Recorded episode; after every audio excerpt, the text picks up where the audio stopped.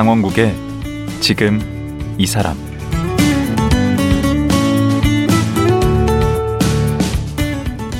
안녕하세요. 강원국입니다. 자신이 쓴 작품이 오랜 시간 꾸준히 사랑받는다면 작가로서는 그보다 더 큰 보람이 없을 텐데요. 올해로 등단 27년을 맞은 은희경 작가가 그렇습니다. 첫 장편 소설 새의 선물을 발표한 것이 27년 전인데 얼마 전에 100세를 넘겼습니다. 30대에 쓴 소설을 들춰보면서 은희경 작가는 어떤 마음일까요? 은희경 작가 만나보겠습니다.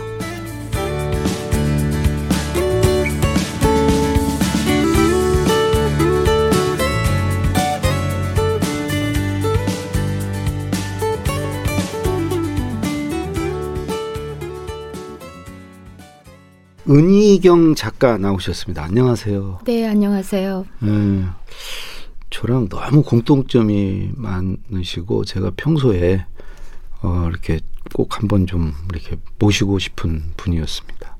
네, 감사합니다. 네. 어떤 공통점? 우선 고등학교를 같은 지역에서 다녔고요. 아, 전주. 지연 그, 런거 하지 말자고 여태 25년간 소설 써온 작가 은희경입니다. 아, 예. 아이고.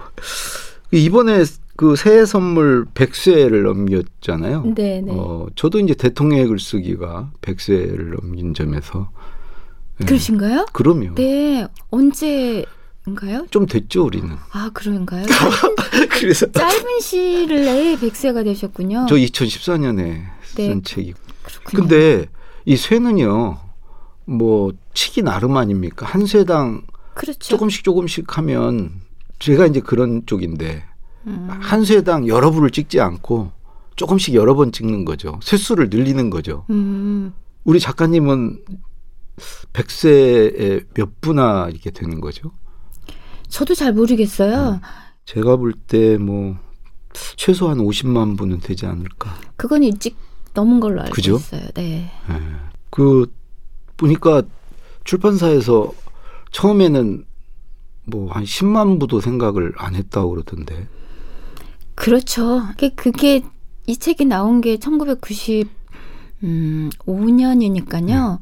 그때는 이 책을 발간한 문학동네 출판사도 신생 출판사고. 아, 문동이. 네, 그 네. 유명한 문동이. 네, 그때 한 3, 4년밖에 안 된 출판사고. 와.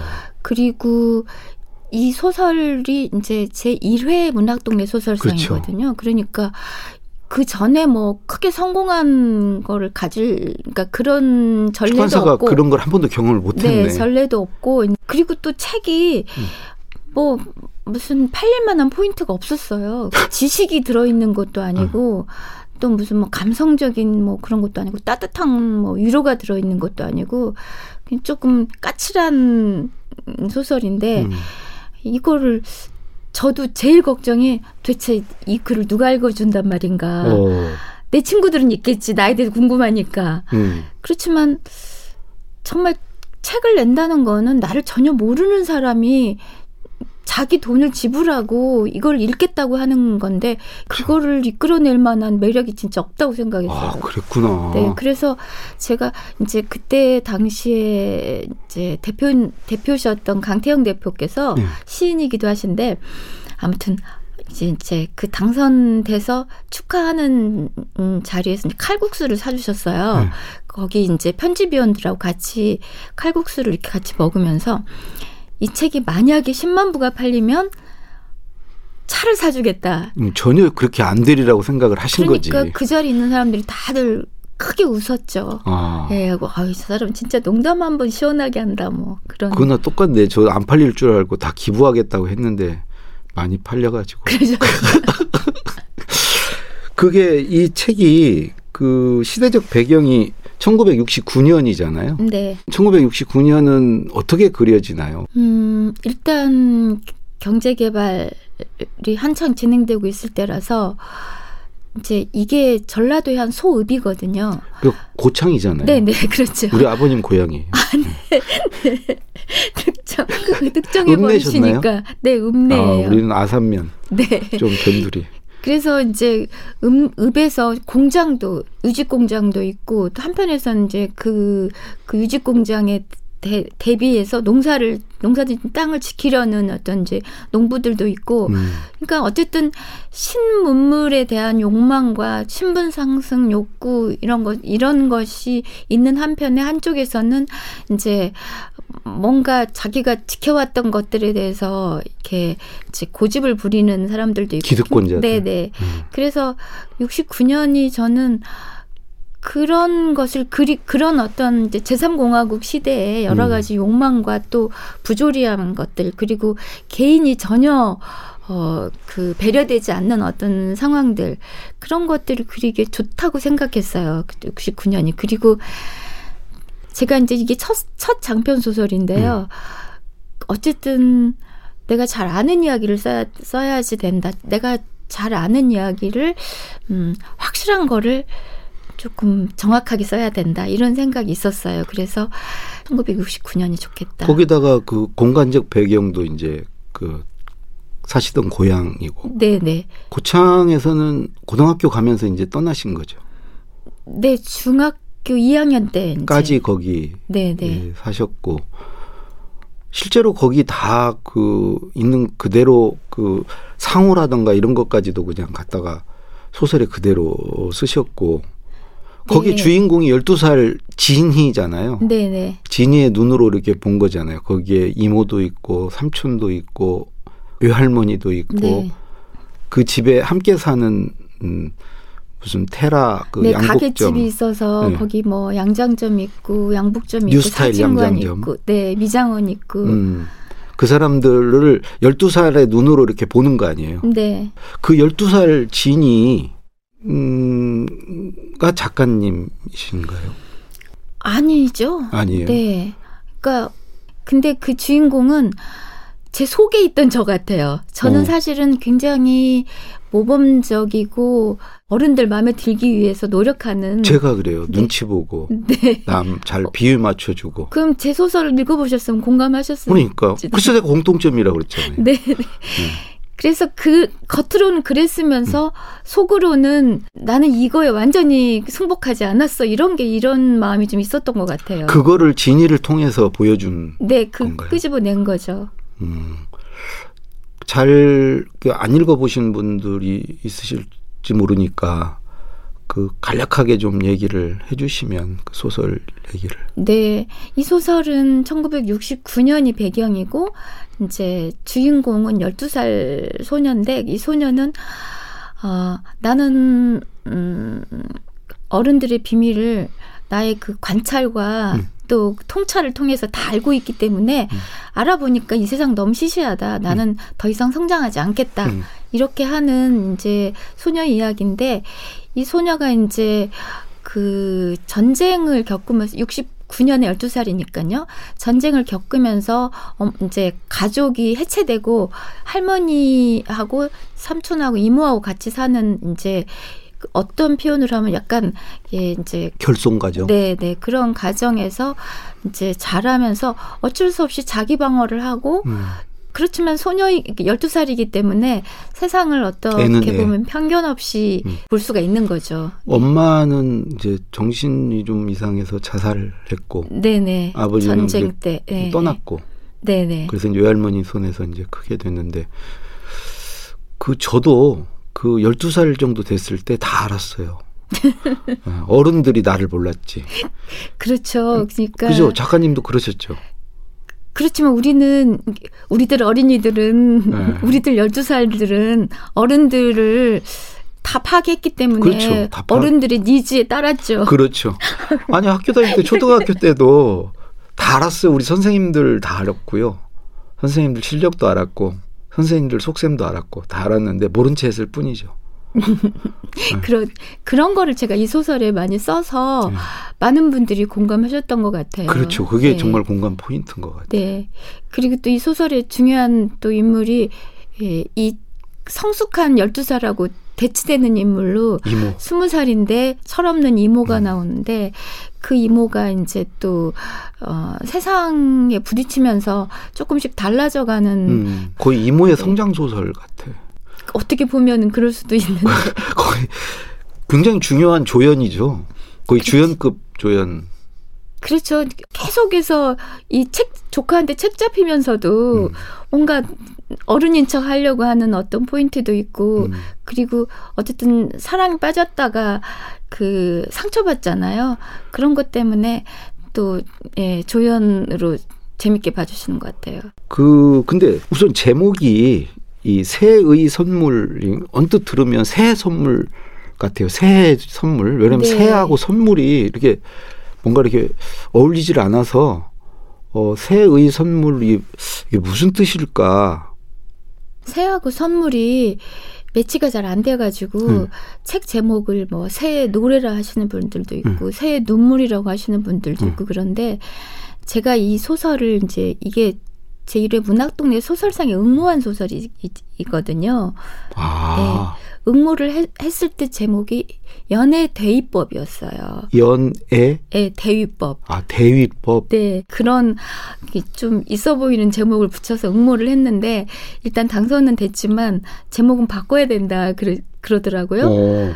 그래서 정말 제목이 생각이 안 나가지고 음. 전 지금도 그러는데 제목이 생각이 안 나면 시집을 막 뒤져보거든요. 네. 근데 시집을 제가 좋아하는 시집들을 이렇게 막 보다 보니까 어, 플레베르라는 시인의 새의 선물이라는 시가 있, 있었어요. 아, 시 제목이. 네, 네. 음. 근데 그 시를 보, 봤을 때, 아, 내가 이 소설에서 쓰려고 하는 어떤 주인공의 마음하고 너무 비슷하다. 이런 느낌이 들어서, 그, 그거를 제목으로 삼고, 그러니까 별 의미는 없는 거네요. 그 시에서 그냥 따온 거네요. 근데 뭐, 의- 의미가 없기도 하지만, 음. 그래도 그 시가 이런 시거든요. 음. 아주 늙은 앵무새 한 마리가 음. 해에게서 해바라기 씨앗을 받았는데, 음. 그것을 거부하고 음. 자기 어린 시절 감옥으로 들어가 버렸다. 앵무새가. 네, 네. 아, 그런 시이기 때문에 저는 어떤 자기의 갈망의 대상이 주어졌는데 두려워서 음. 혹은 뭐 두려움 때문이든 아니면은 뭐 어떤 뭐 환멸 때문이든 음. 그거를 거부하고 자기의 어떤 그 어린 시절 감옥으로 들어가 버린다. 이 시가 굉장히 멋지게 다가왔고 어쩐지 이 주인공한테 그런 거를 12살 신이. 시켜보고 싶었어요. 네. 음. 그건 또 작가님이시기도 한가요? 그 앵무새가? 동굴로 숨어드는 그 아. 앵무새가. 저이기도 하, 저의 일부이기도 하겠죠. 음. 왜냐하면 이 소설 속의 진익만이 저, 제가 아니라 음. 이모도 정말 저이기도 하고 또 제 안에 있는 여러 가지 뭐 속물적인 면 또 아니면 어리숙한 면 아니면 그래도 그런 건 다 이모한테 네, 간 네. 거고. 그런 걸 다 이제 뭐 이렇게 나눠서 이렇게 쓰니까 근데 저만 그런 게 아니라 작가들을 좀 그렇게들 많이 쓰는 써요. 예. 음. 그 이제 백세를 찍으면 그 이번에 이제 백세 기념판이 나왔나요? 네, 개정판이 개정판. 처음으로 나왔습니다. 개정판. 네. 그 개정판 하면서 이렇게 좀 손보신 부분도 있다면서. 그러니까 전 사실 한 번 책이 나오면 잘 안 읽어보거든요. 누구나 그렇죠. 네, 그런가요? 아, 그럼요. 그 어떤 작가들은 막또 맞아요. 근데 저도 하게 되고. 어, 말씀대로 비슷한 점이 많은 공통점이 많다니까요. 네. 이것도 아마 공통점일걸요? 그 옛날 거 보고 이렇게 잘 썼어? 아니 저는 아니라니까요. 아, 그래요? 저는 네. 그러던데. 그래서 옛날에 쓴 걸 보니까 어쩜 이렇게 뭐다 다 아는 것처럼 이렇게 직, 직설적으로 말하고 이랬을까. 음. 아우, 나는 정말 이때는 이렇게 막 던졌네? 왜 이렇게 단언해? 지금은 제가 많이 조, 더 그때부터 조심스러운 사람이기 때문에 음. 오래 살수록 더 조심스러워지잖아요. 음. 알면 알수록 이제 신중해지는 거니까. 음. 그래서 어, 이렇게 다, 단언을 하, 하지? 많이 고쳐야 되겠네. 네, 그 상태로 제 소설이라고 하면서 백세를 내기가 그 그거는 옳지 않은 것 같아서 음. 내가 승인하는 작품으로 만든 다음에 이거를 백세를 백세 이후에 가야 되겠다 이런 음. 생각을 했어요. 음. 그래서 이제 이번엔 고쳐야 된다. 음. 읽어 보는데 번번이 덮었어요. 너무 그게 저 어, 이걸 이렇게 어떻게 고치면 또 다른 색이 되기 때문에 그렇죠. 고칠 수가 없는데 근데 제가 중반부를 넘기니까 아 뭐랄까 이 그 책의 에너지를 알겠더라고요. 그 책에는 어떤 기세가 있, 있다는 게 아, 느껴졌어요. 스스로 감탄을 하셨구나. 그쪽으로 유도하지 마시고요. 그래서 이거는 어쨌든 그때는 너무 절박하고 음. 내 질문이 절실했을 때 어떤 기운이 있구나. 어. 이 에너지가 또 읽는 사람들에게 어, 어떤 좀 강하게 갔을 수도 있다는 음. 생각에서 이거는 그냥 그냥 내가 고칠 일이 아니라 이거는 정말 정말 아, 아닌 것만 바로 잡자 이런 음. 뜻으로 해서 뭐 어떤 표, 표현 같은 거 단어 같은 음. 것만 조금씩 고쳤는데요. 특히 제가 보고 좀 낯뜨거워진 게 음. 그게 90년대에 쓰여진 것이고 69년도가 배경인데 그때만 해도 쓰지 않아야 될 단어들을 많이 썼더라고요. 그런 게 승인이 돼서 출판됐더라고요. 어, 옛날에는 다 네. 썼으니까. 그런 것들을 고치면서 예를 들자면 그 안진뱅이 책상, 뭐 벙어리 장갑, 곰보 아줌마 네네 이거 다 우리가 그냥 썼잖아요. 막 그거. 썼어요. 네. 그래서 그거를 고치면서 이런 거에 대해서 배려하게 돼서 내가 지금 고쳐야 된다는 게 음. 사- 조금은 반갑다. 음. 그런 생각은 좀 들었어요. 음. 예. 그리고 특히 아, 정말 사회가 나아질수록 소수자에 대한 예, 이제 관심과 또 존중이 커진다는 걸 느낀 게 그때는 정말 에, 그런 장애, 장애인 또 여성 비하가 다 정말 약자한테 너무 가 있더라고요. 언어 언어에. 그렇죠. 네. 요즘에는 저런 말 못 쓰게 해요. 여선생, 여배우, 네, 네. 여류시인. 혼났어요. 여류시인이라고 했다. 시, 네. 그 여성 시인분한테.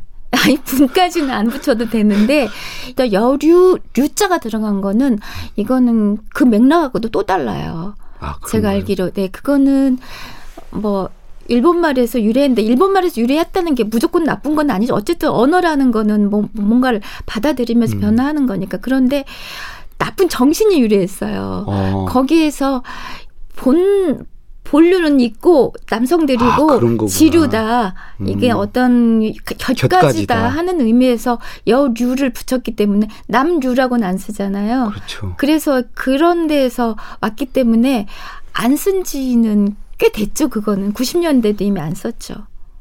근데 이, 이 그야말로 이제 백세가 팔릴 그 어마어마한 책을 되게 빨리 썼다고 지금까지 쓴 책 중에 제일 장편 소설에서는 제일 빨리 썼다고 그러는데 네. 얼마 만에 쓰신 거예요? 다 쓴 거는 두 달이 좀 안 됐고요. 한 달 정도 고쳤던 것 같아요. 분량도 상당한 소설인데 어떻게 그렇게 빨리 쓰실 수 그게 있어요? 일상생활을 하면서는 도저히 안 되는 거고요. 네. 제가 절에 들어갔어요. 음, 그때는 아 저의 첫 책이고 또 더욱이 제가 정말 어떻게 어떻게 노력해서 신춘문예를 가까스로 됐는데 아무데도 성탁이 없고 잔문도 성탁이 산문 하나 성탁이 없었어요. 음. 그래서 이제 어, 뭔가 내가 스스로 나를 도와야 된다, 뭐 이런 생각으로 그냥 장편을 쓰러 갔기 때문에 절박했죠. 그리고 그래도 뭔가 응축돼 있던 게 있으셨겠죠. 되게 늦게 쓰신 거 아니에요? 등, 등단이 네, 30대 중반 35살에 등- 등단을 했으니까. 네, 근데 글 쓸 때는 위축이 안 됐어요. 그냥 일필 위주로 나가셨. 아, 그게 아니라 그 전에. 자연인 저, 저라면 음. 굉장히 이제 말씀하신 표현 빌리자면 눈치도 보고 음. 항상 좋은 사람이 되고 싶고 어디서든 눈밖에 나지 않고 싶고 다수의 어떤 안전한 그런 가치관 속에서 유리한 위치를 차지하고 싶고 음. 이렇게 살아온 사람이기 때문에 항상 조, 주의하고 뭔가 그 그거에 맞는 말을 하려고 하거든요. 제가 딴 소설에서 모범생들은 눈치를 본다. 음. 그러니까 문제 정답을 맞춰야 되기 때문에 그렇죠. 문제 내는 사람, 채점하는 사람 그런 사람 눈치를 보게 돼 있다 이렇게 이제 쓴 적도 있는데 제가 이제 제 얘기거든요. 어떻게 보면 음. 그래서 제가 그런 식으로 일상생활을 해오다가 이제 글 쓰는 사람의 자아만 있고 이제 절에 가서 밥만 좀 얻어먹으러 가고 음. 이제 스- 뒤에 이제 산에 좀 나가고 이런 시간 빼고는 책상에 앉아 있으면서 나는 글 쓰는 사람이고 내가 뭐, 뭘 써도 괜찮다 음. 이런 생각으로 쓰니까 위축되거나 그런 건 없고 진, 진짜 원래 하고 싶었던 눈치 안 보고 할, 하고 싶었던 얘기를 다 하는데 신났었어요. 어. 네, 사실은. 아, 어찌 보면 그런 어떤 자기도 모르는 억압과 족쇄에서 이제 풀려나신 거네. 그렇죠. 음. 네. 그래서 뭐 저를 둘러싸고는 여러 가지 교양, 뭐 배려, 또 뭐뭐 이제 누구를 이제 뭐 의식하고 거슬리지 뭐 않은 거. 이런 거 아무것도 없고 음. 또 하나 지금하고 다른 것은 지금 저는 이미 독자도 있고 또 제 편집자도 있고 또 제 글을 평가해 주는 사람들도 제가 다 알기 때문에 음. 필터가 많아요. 그렇죠. 근데 그때는 저는 한 사람의 독자도 없고 아무도 없고 우- 오로지 나는 이 이야기를 너무나 쓰고 싶고 이 글을 이 글로 인정받고 싶다 음. 이런 것밖에 없었기 때문에 조금 더좀 어, 배짱 있게 글을 썼던 것 같아요. 근데 이 소설을 읽은 사람들이 저도 그렇고 다들 이렇게 술술 읽히고 재밌다고 그래요.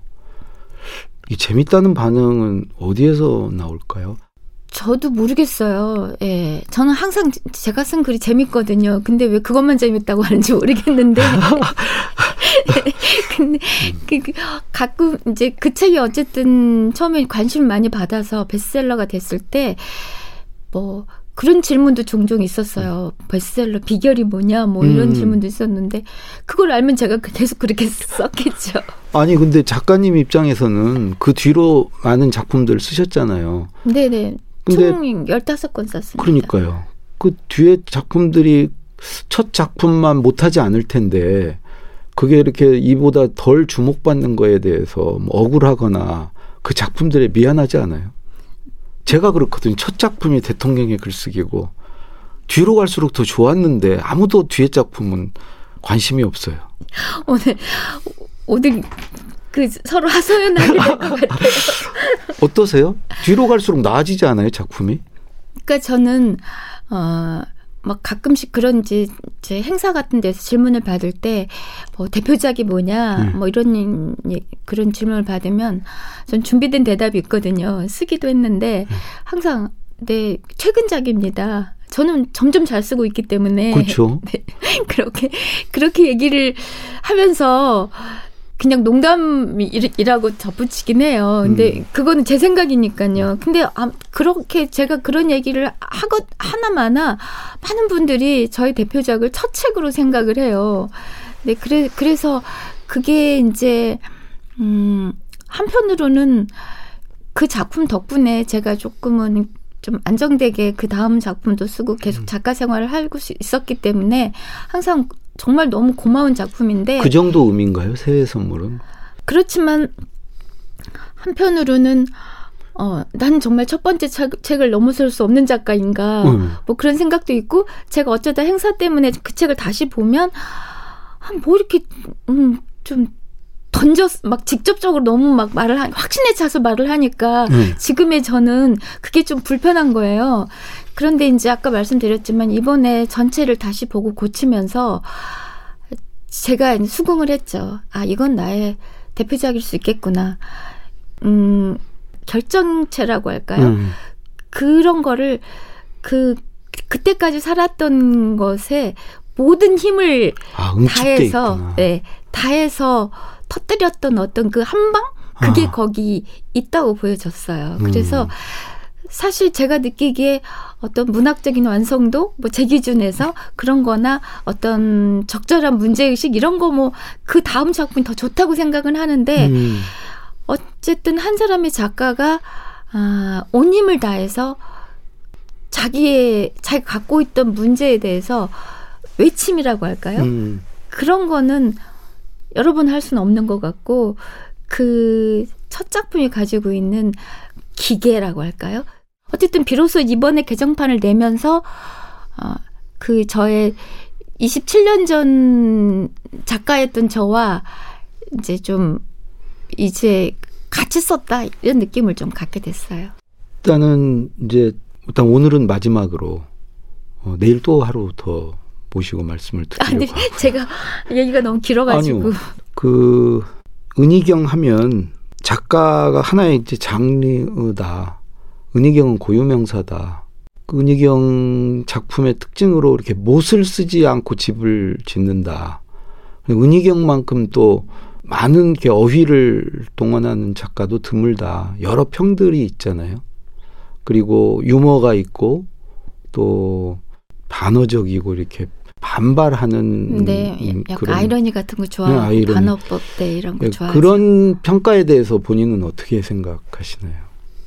그냥 다들 맞는 얘기들 하고 있다. 어떤 거는 제 생각하고도 같고 음. 어떤 거는 또 아니기도 하고 그런 것 같아요. 제가 단어를 많이 쓰는 것은 맞고요. 제가 음. 제가 의식적으로 노력하는 부분이기 때문에 좀 정확히 말하기 위해서 정확한 단어를 계속 사전 같은 거 찾아- 찾아보시면서 쓰나요? 아 사전을 찾는 것도 예전에 있었지만 어휘력을 늘려주는 건 독서겠죠. 아, 또 네, 네. 어, 그냥 다양한 분야의 책을 읽으려고 노력하고 있고 음. 그리고 음 그 유머를 막 가미하려고 좀 네. 노력을 하시나요? 그거는 아니에요. 저는 그거는 어떤 태도라고 생각해요. 왜냐하면은 제가 소설을 쓰기 시작할 때도 그랬고 제가 그 태도가 저는 경직된 교육을 받았기 때문에 좀 다른 방식으로 보고 싶고 조금 그거를 거리를 두고 보고 싶고 막 정면 돌파하고 이를 악물고 주먹쥐고 이런 것에서 벗어나려고 아, 노력을 그게 유머가 했어요. 되고 농담이 네, 되는 것이구나. 그게 저는 유머라는 것이 똑바로 보지 않고 다른 식으로 보기 다른 방향에서 보기 때문에 생기는 거라고 아. 생각해서 그냥 사고의 유연함으로 봐요. 음, 네 그렇기 때문에 유머는 그냥 저의 태도고 음. 제가 또 힘든 일이 많을 때 그게 도움이 되더라고요. 예, 그런 식으로 예. 생각하는 게. 예. 오늘은 이제 새해 선물에 관해서만 좀 말씀을 나눴고요. 내일 하루 더 보시고 이 새해 선물을 쓰기까지 쭉 그 이전 과정도 있으실 테고 이 이후도 있잖아요. 그 얘기는 내일 하루 더 보시고 말씀 들어보도록 하겠습니다. 네 감사합니다. 오늘 말씀 고맙습니다. 네 감사합니다. 예. 발표 27년 만에 100세를 넘긴 새해 선물의 작가 은희경 씨였습니다.